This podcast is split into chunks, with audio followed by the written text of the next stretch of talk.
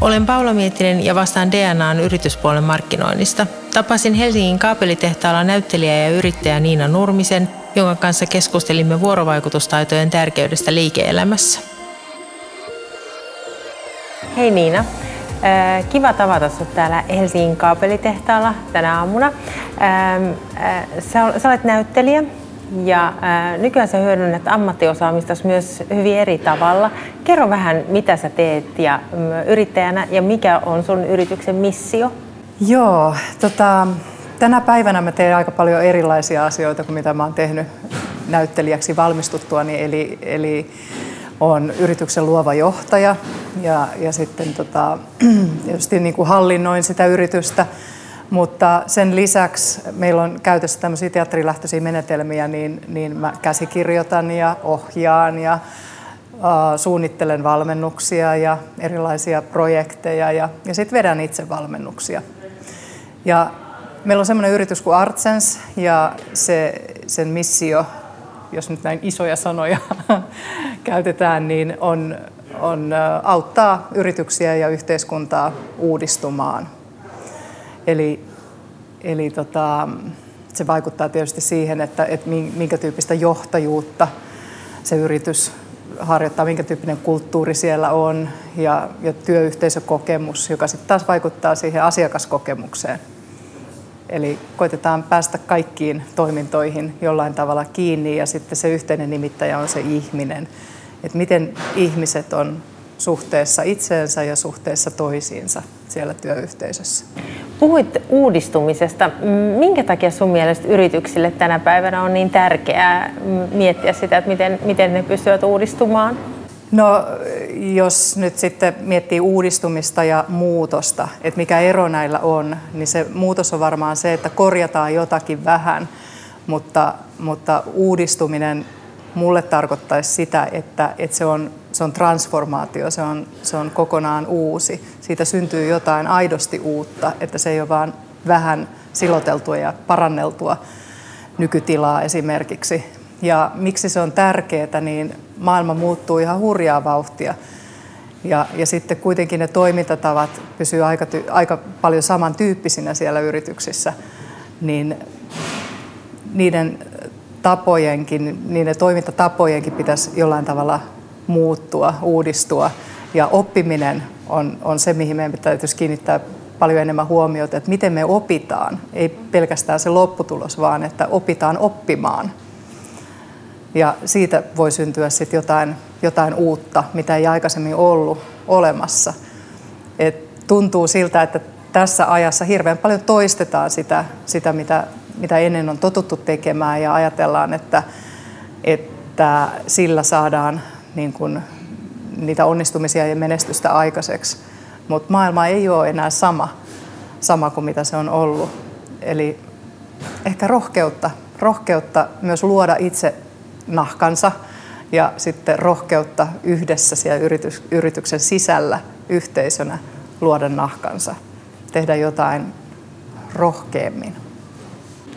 Olet itse vienyt läpi ison muutoksen omassa, omalla työurallasi. Kerro vähän motiiveistasi siihen.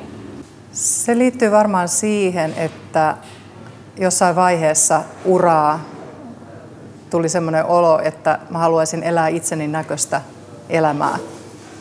Ja jos työura kestää kuitenkin sinne, no näyttelijälle se voi kestää niin kauan kuin pysyy pystyssä, tai voi istuenkin tietysti näytellä, mutta, mutta et mä mietin sitä, että mikä olisi mulle niin kuin itselleni merkityksellistä ja missä tilanteessa tai minkä tyyppisessä työssä mä koen, että mä, mun koko potentiaali on käytössä, että mä en himmaile, niin sitten mä ajattelen, että tämä on minä. Mä teen erilaisia asioita, mä oon kiinnostunut erilaisista asioista.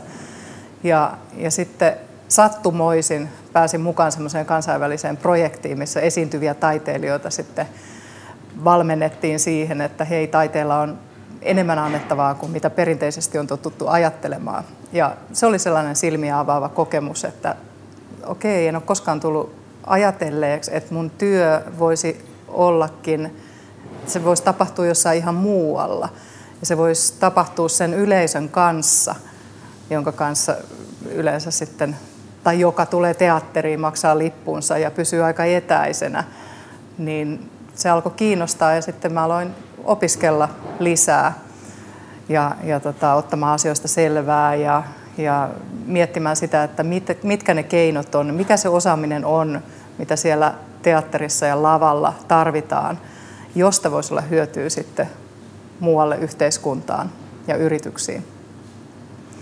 Se on ollut oppimismatka, siis tosi, tosi pitkä matka. Ja taaksepäin ajateltuna, niin se on ehkä paluu myös siihen, kuka mä oikeasti itse olen.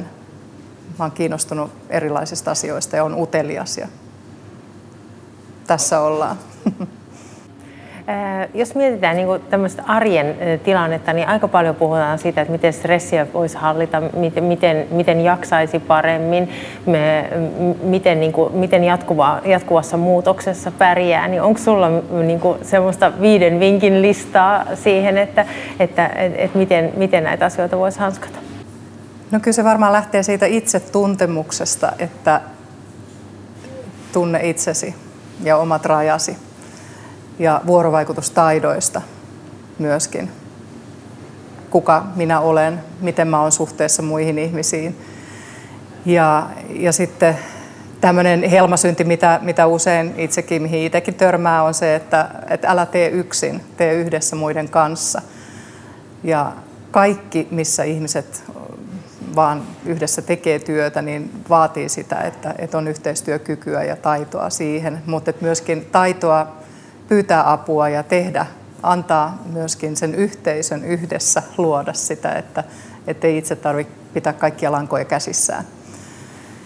Ja avoimuus, epävarmuuden sietokyky, se, että sitä epävarmuutta voi harjoitella, kun tulee muutostilanne, niin, niin se kokemus siitä, että ei se olekaan välttämättä, se ei koko maailmaa, mun maailma ei romutu siitä, vaan se voi tuoda jotain uutta.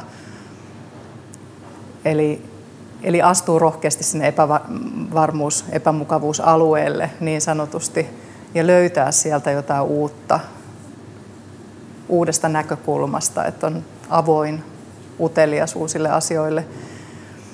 Ja kyllä varmaan sitten semmoinen, että nyt puhutaan hirveän paljon siitä digitaalisuudesta, niin välillä on ihan hyvä laittaa läppärit kiinni ja, ja puhelin kiinni ja mennä vaikka metsään. Siis mennä luonnon keskelle, hengittää happea, olla oikeasti vuorovaikutuksessa ihmisten kanssa.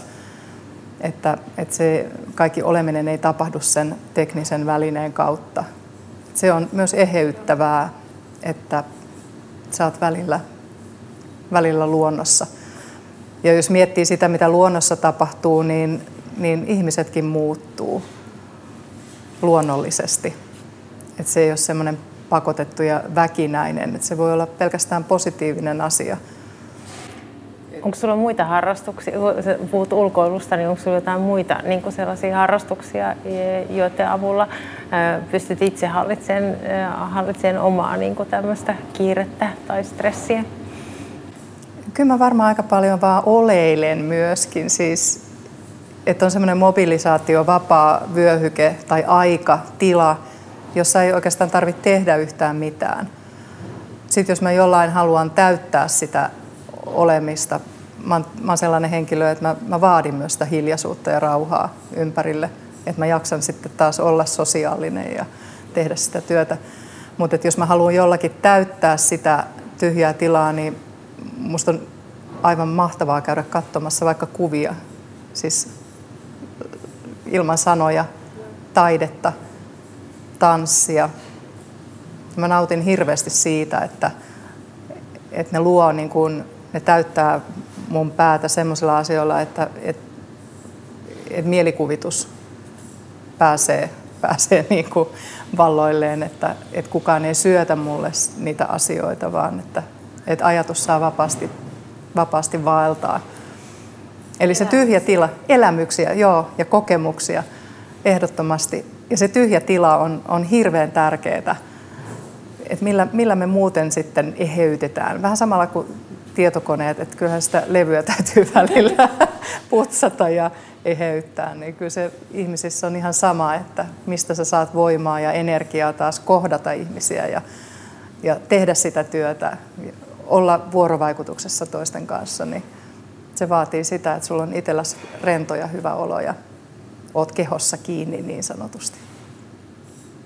Teatteri- ja elokuvamaailmassa castingilla on iso merkitys. Myös rekrytointiprosessissa tarvitaan niin samankaltaisia osaamisia. Miten sä määrittelisit, miten, mitä sun mielestä hyvä tiimi, minkälainen se on, mistä se koostuu? No se koostuu erilaisista ihmisistä ja erilaisesta osaamisesta. Ja välttämättä se osaaminen ei tarkoita sitä, että, että on pitkä lista CV, CVssä, mitä kaikkea sä oot tehnyt, vaan kyllä se enemmän liittyy siihen, että kuka sä oot ihmisenä, minkä tyyppinen ja sun ainutlaatuinen persona, miten se sopii siihen, siihen tehtävään. Ja kyllä se koostuu ihmisistä, jotka on hyviä vuorovaikuttajia, yhteistyökykyisiä ja, ja sellaisia, jotka on halukkaita oppimaan. Että ei kaikkea tarvitse osata heti ja sitä, sitä oppii sen, sen yhteisön mukana. Eli, eli tota, semmoista olotilaa kuin valmis ei olekaan tai virheetön, täydellinen, vaan, vaan silloin se, se ryhmä onnistuu, kun, kun on ihmisiä, jotka yhdessä haluaa tehdä sen päämäärän eteen töitä ja kokee sen itselleen henkilökohtaisesti myös mielekkääksi ja tärkeäksi. Joo. Se erilaisuus on, on sellainen, mitä mä, mä kauhean paljon mietin, että, että mitä, se, mitä se tarkoittaa ja miten esimerkiksi asiantuntijaroolit, minkä, minkä tyyppisiä ihmisiä mihinkin haetaan. Että onko se semmoinen niin malli tai kuva jostakin työroolista, että tämmöinen, tämmöinen se on aina ollut, tällainen saat asiantuntijana vakuuttava, niin mä ehkä haluaisin kyseenalaistaa vähän sitä, että, että, että se rooli on enemmänkin se tehtävä ja sitten tota, millä tavalla se täydentää sitä tiimiä ja niitä, niitä semmoisia osa-alueita, missä kukin on parhaimmillaan. Se koostuu sellaisista ihmisistä, jotka antaa toistensa loistaa.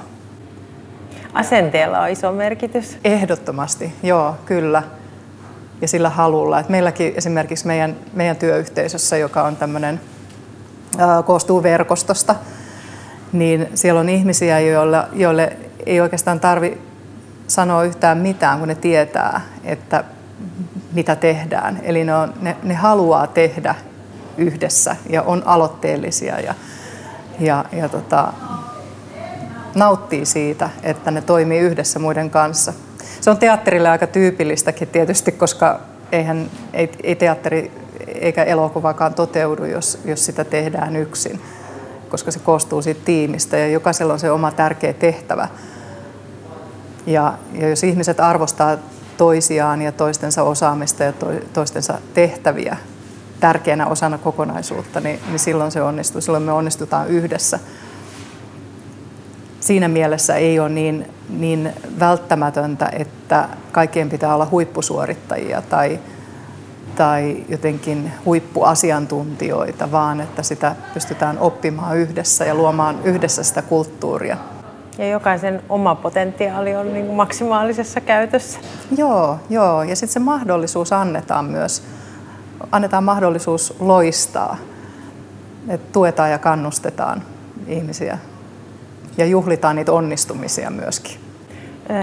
Sun motto on yksin olemme puita, yhdessä olemme metsä. Uskot vahvasti tähän, tähän niin kuin tiimityöhön. Avaisitko vielä, vielä sitä, sitä jollain tavalla? No toi vertaus, mä, siis mä rakastan puita. Mä tykkään käydä metsässä. Et se on mulle semmoinen paikka, missä mä itse rentoudun ja näen myöskin sen, että, että nehän on, nehän puut on aina suhteessa toisiinsa. Ja yksinäinen puu on, ei se siitä myrskystä kauheasti selviä. Taikka sitten jos harjoitetaan niin sanotusti avohakkuuta ja sinne jätetään vain joku, niin kyllä se aika pitkälle kaatuu, ei se ole enää se yhteisö. Et Niin, mulle se tarkoittaa se yhdessä tekeminen sitä, että ensinnäkin se, se keventää sitä omaa taakkaa, ei tarvitse itse tehdä kaikkea, eikä osaa tehdä, ei, ei pysty tekemään itse kaikkea. Ei ole semmoista asiantuntemusta, että yksin riittäisi. Ja, ja sitten se, että yhteisöstä, yhteisön voima on, on myös luovuudelle ihan elinehto, että se pystyy yksin ajattelemaan isosti omassa kopissa, vaan että sitten kun siinä on monta, monta ajattelijaa, niin siitä yhdessä voi syntyä jotakin, jotakin uutta. Puhuit siitä, että työskennellään verkostoissa ja verkostothan on tänä päivänä jatkuvasti vaan laajempia. Niihin kuuluu niin kuin oman yrityksen väkeä, toimittajia, yhteistyökumppaneita ja myös asiakkaita. Jos mietitään niin kuin palvelua ja asiakkaan kohtaamista, niin mitä neuvoja sä antaisit semmoiseen ihan arkiseen asiakaspalvelutilanteeseen? Asiakaspalvelutilanteessa se on hirveän tärkeää, että miten sä kohtaat sen toisen ihmisen että oletko sä vain se rooli tai, tai tota noin, niin se, se tehtävän kuva vai kohtaako sä aidosti niin kuin omana itsenäsi sen, sen henkilön ihmisenä. Eli silloin, silloin hirveän iso merkitys, että, että miten me kohdataan sillä laadulla, sillä kohtaamisen laadulla. Ja monesti ihmiset ajattelee, että, että se vie hirveästi aikaa olla esimerkiksi läsnä tai eihän kukaan voi olla niin kauhean paljon koko aika läsnä 24 tuntia. Mutta, mutta se, että sä oot siinä hetkessä sen ihmisen kanssa, siinä tilanteessa, sen hetken läsnä ja aidosti, fokus on siinä toisessa ihmisessä, ei itsessä, niin silloin voi syntyä semmoinen tunnekokemus, että mua huomioidaan, mua kuunnellaan, musta välitetään. Mm. Mulle tulee semmoinen kokemus, tunnekokemus, joka jättää jonkun jäljen sen sijaan, että se on vain liukuhihnalta toteutettua palvelua. Ja tietysti se, että miten ihminen pystyy olemaan läsnä ja, ja oma itsensä niissä tilanteissa, niin, niin se vaikuttaa hirveän paljon myös se työyhteisö. Eli se työyhteisökokemus on aivan yhtä tärkeää, kun se heijastuu sitten taas niihin asiakaskohtaamisiin. Ja, ja silloin siihen työyhteisökokemukseen voi tietysti jokainen itse vaikuttaa, mutta siihen vaikuttaa myös johto ja johtaminen, että millä tavalla ihmisiä johdetaan siinä työyhteisössä ja arvostetaan. Sitä kohtaamista monta kertaa mietitään, että no onko se sitä, että katsotaan silmiin ja, ja sanotaan tietyt repliikit käsikirjoitetusti tässä kohtaa, kun, on, kun kuuluu sanoa, mutta ehkä se on enemmän sitä tilannetajua ja, ja se ei ole mekaanista suorittamista, vaan, vaan uteliaisuutta ja, ja halua kohdata se toinen ihminen. Eli ehkä jostain palveluhalukkuudesta tai kulttuuristakin voidaan puhua. Ehkä vähän semmoista tilanteeseen heittäytymistä myöskin, että sitä myös itse sit voi saada enemmän siitä omasta työtilanteestaan, kun menee siihen mukaan ihan omana itsenään. Ehdottomasti. Ja kyllähän se niin kuin palveluammatissa, niin kyllähän sen täytyy jotenkin olla kivaa. Siis kyllä sitä täytyy nauttia. Et sitten jos ei, jos ei tykkää ihmisistä, niin sitten ehkä sitä kannattaisi hakeutua johonkin sellaiseen paikkaan, missä ei näe ihmisiä ollenkaan. Mutta, mutta ihmisistä saa myös voimaa, että eihän se ole sellainen, joka vie kauheasti energiaa. Et jos sä oot oma itsesi, jos sä tykkäät siitä työstä ja jos, jos se työ sulle itse, itselleen on merkityksellistä, että sä ymmärrät, että minkä takia tämä yritys on olemassa, miksi me ollaan yhteisönä olemassa, miksi mä teen tätä työtä ja saat siitä myöskin jonkun onnistumisen kokemuksen, niin silloin se on palkitsevaa se kohtaaminen. Että se ei vie niin paljon energiaa. Sä toimit yritysvalmentajana. Mitä teatterilla, teatterilla ja taiteella voisi sun mielestä olla annettavaa yrityksen johdolle? Hmm. No se voi liittyä ehkä, ehkä niihin rooleihin, että äh, miten johtaja näkee oman roolinsa. Että onko hän, toteuttaako hän jotain tiettyä mallia vai voiko hän heittäytyä siihen myöskin omalla persoonallaan, että se ei ole vain tekniikkaa tai prosessien johtamista tai, tai tota, ä, teorioita, miten, miten kuuluisi johtaa, vaan että jokainen johtaa omalla persoonallaan ja myöskin itseään. No Sitten mä mietin sitä, että, että kun taide mielletään usein aika viihteelliseksi ja pinnalliseksi, että se, se liittyy tykypäiviin tai johonkin, että pidetään vähän hauskaa yhdessä, että siitä ei nyt tarvikaan jäädä mitään sen, sen suurempaa jälkeen. Mutta kyllä mä näen, että, että me voidaan hyvin auttaa esimerkiksi strategian ää, toimeenpanovaiheessa, että miten ihmiset ymmärtää sen, mitä se tarkoittaa käytännössä ihmisille. Että konkretisoida sitä, sitä tarinan tai draaman keinoin ja myöskin, myöskin tuoda niitä kohtaamisia esille ihan konkreettisella tavalla, mitä se tarkoittaa tässä tilanteessa, tässä vaiheessa. Ja, ja sitten mä luulen, että taiteilijoilla on paljon annettavaa myöskin siihen, siihen että kun niitä, niitä arvoja käsitellään tai etsitään sitä yrityksen suuntaa, että mikä se on se nykytila ja mihin, mihin me ollaan menossa, niin mitä se konkreettisesti tarkoittaa, ettei se jää vaan ylätason läpäksi tai, tai sanoiksi. Meillä on kaikilla työrooli ja puhuttiin paljon siitä, että miten säilyttää oma niin kuin oma itsensä myöskin työpaikalla. Miten sä miettisit tätä asiaa suhteessa sitten yksityisyyteen? Eli kun meillä on nämä sosiaalisen median kanavat ja erilainen, erilaiset tavat näkyä, niin mikä sun mielestä on tämän oman itsen yksityisyyden ja sitten työroolin välinen suhde? Miten ajattelet siitä? Mä näkisin sen roolin ennemminkin tehtävänä jos ajatellaan, että mistä, mistä esimerkiksi persoona-sana juontaa juurensa, tiedätkö En, Okei. Okay. No, no se tulee antiikin Kreikasta, siis se on, se on kreikkalaisen teatterin sanastoa. Eli se on maski, se on naamio. Ja se toimii aikoinaan kaikupohjana näyttelijälle. Ja mä tykkään siitä vertauksesta sen takia, että, että jos ei se oma persoona ole siellä sen roolin takana, niin, niin silloin se vähän kumisee tyhjyyttään. että tota, se oma itse, se on läsnä kaik- kaikkialla. Aina kun me mennään erilaisiin tilanteisiin, on se sitten mikä tahansa, niin me kannetaan sitä historiaa mukana, se näkyy meidän kehossa. Että me ei päästä siitä eroon, niin minkä takia sitä peittää tavallaan kauhean monen kerroksen taakse. Että se tehtävä, tehtävä luo omat tarpeensa, että millä, millä tavalla tätä kannattaisi nyt hoitaa. Ja, ja tilanne ihan samoin, että et miten mä olen tässä tilanteessa.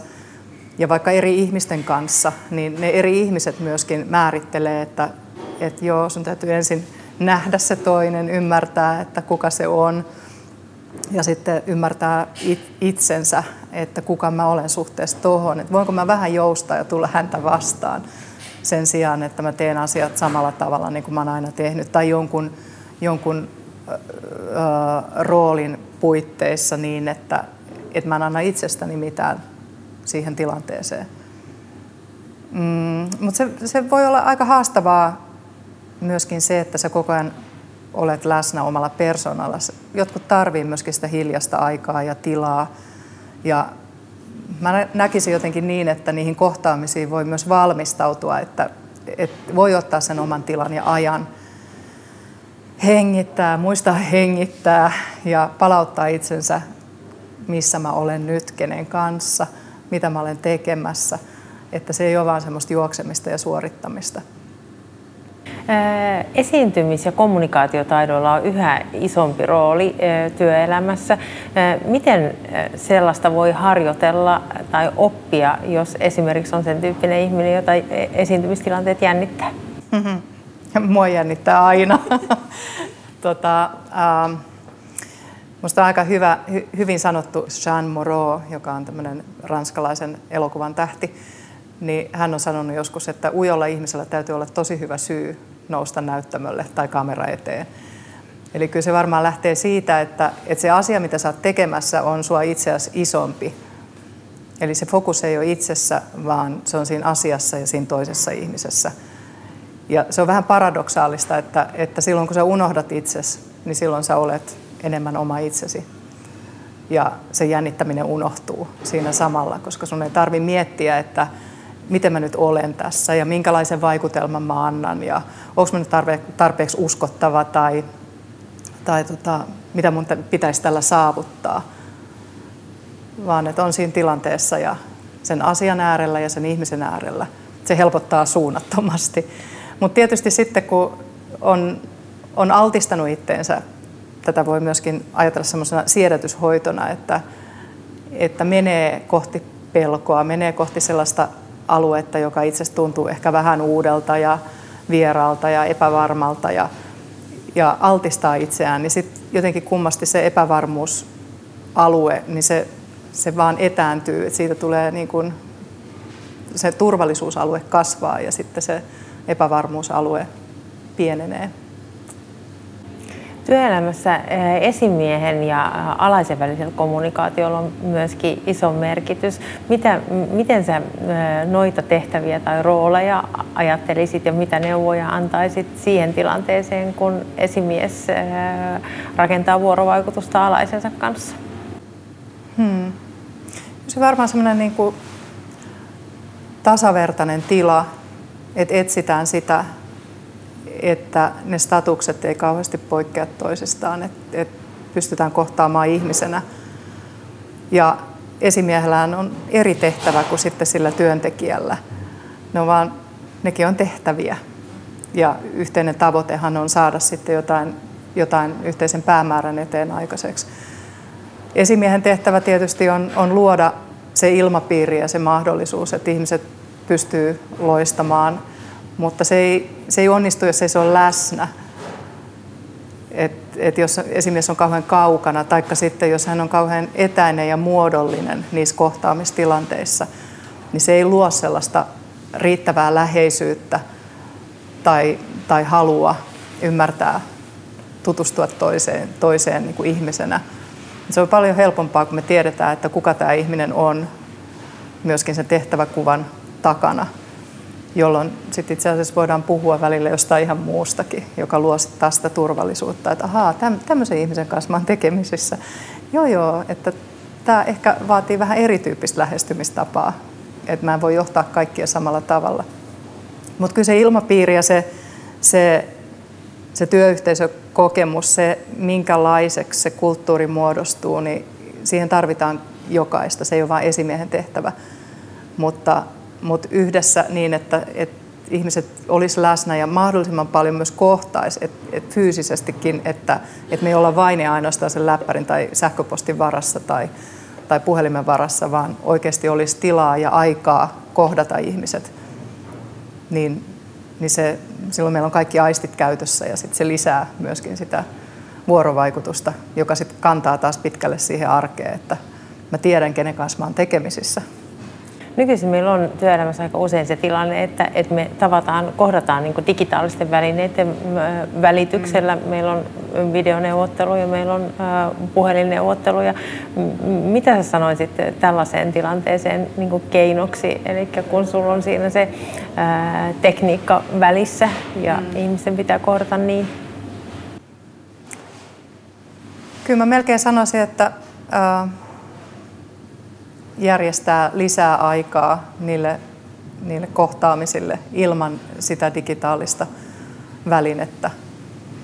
Aina se ei ole mahdollista eikä se ole aina tarpeenkaan, mutta tarvitaanko me aina palavereita?